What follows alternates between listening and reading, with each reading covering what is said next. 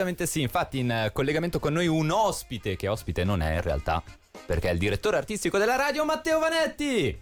Buon soirée, ciao ragazzi. Buonasera, Matteo. buonasera. Il nostro Matteo si parla di eh, pirateria. Aia. Come hai? Eh, appunto, Subito. no, nel senso che eh, mi fa piacere che mi chiamate per questo argomento. Cioè, Quale, quale radio parla di pirateria? Solo la nostra praticamente. Sii gratificato che sei la prima persona che ci è venuta in mente. Non eri una seconda scelta, Sì, eri no, proprio ma- tu.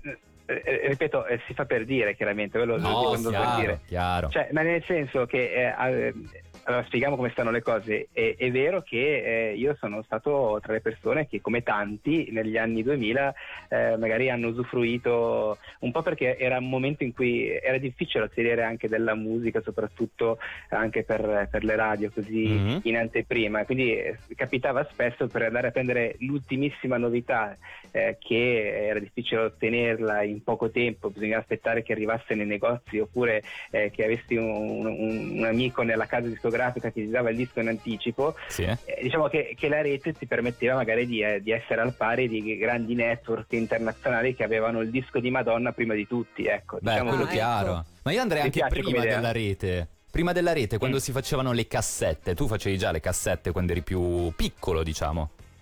Eh, sì, questo sì, ovviamente sì, era una cosa, era una cosa fantastica. Beh, beh, allora, se andiamo ancora più indietro, io registravo la radio, che è sempre stata la mia passione, come immagino anche per voi, registravo la radio e odiavo quando quel- quello che sto facendo io attualmente, cioè entrare a parlare eh, alla fine del disco. Quindi Certo. diciamo che questo, non so quanti si ricordano questa cosa di, di aspettare, eh, di tenere il- la registrazione più lunga possibile sperando che l'animatore in onda non entrasse fino alla fine della canzone per poi registrarla, mettere in pausa e poi registrare la canzone successiva. È vero, è altro vero. classico. È vero. Sono gli, albori della, eh, insomma, eh, Della del- pirateria, della pirateria in un certo senso. via. E poi è arrivato Napster anche a un certo punto. Sì, io devo dire che Napster l'ho usato relativamente poco, eh. devo dire che sono, non so per chi si ricorda Audio Galaxy, sì, chi si ricorda eh, in particolare Emul. Emule, Il mule, Eccolo. il mulo, che, sì. che il mio amico dice che funziona anche molto bene ancora adesso, però non so se Un sia tuo vero. amico. Mm, infatti, e, e diciamo che, come si dice, perché tanti l'hanno dimenticato, ma in realtà sappiate che funziona ancora, soprattutto per diversi altri file piccoli. Poi e il come- come torrent.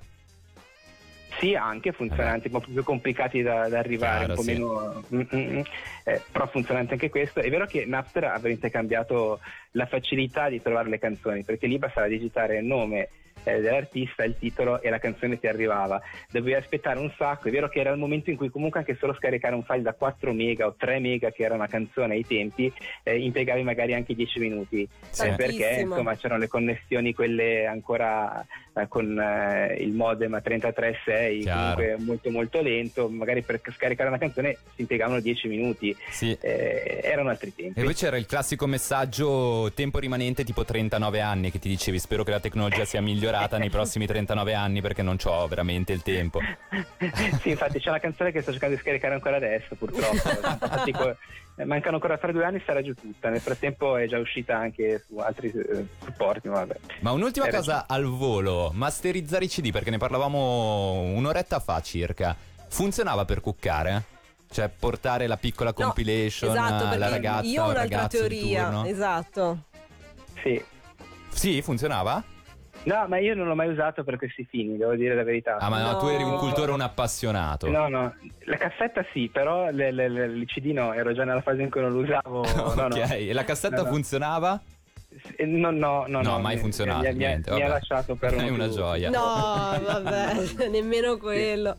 Purtroppo è così, però sono cose che succedono, questo è un pochettino il bello di noi amanti della musica e delle... Cioè, ma qu- quanto, scusate, poi dopo chiudiamo la parentesi, però quanto era bello anche creare la cassetta e quindi a parte, ok, magari l'illegalità di mettere dentro delle canzoni, Sì. ok, però creare la giusta playlist per la persona a cui pensavi. Beh, sono Certo. i, i primi passi per poi diventare un programmatore musicale o un DJ, no? Fare già Perché la... veramente, è veramente Eh, era penso una cosa sì. importante. eh. Io ancora adesso eh, ho in mente più o meno come avevo creato le cassette con eh, la canzone di Giovanotti, poi quelle di quest'altro. Cioè, Il Made in eh, cioè, Italy. è un'arte. eh. Fantastico, esatto. Già la cassettina Cioè, stiamo gold. scoprendo gli albori delle radio tematiche in Esatto. pratica.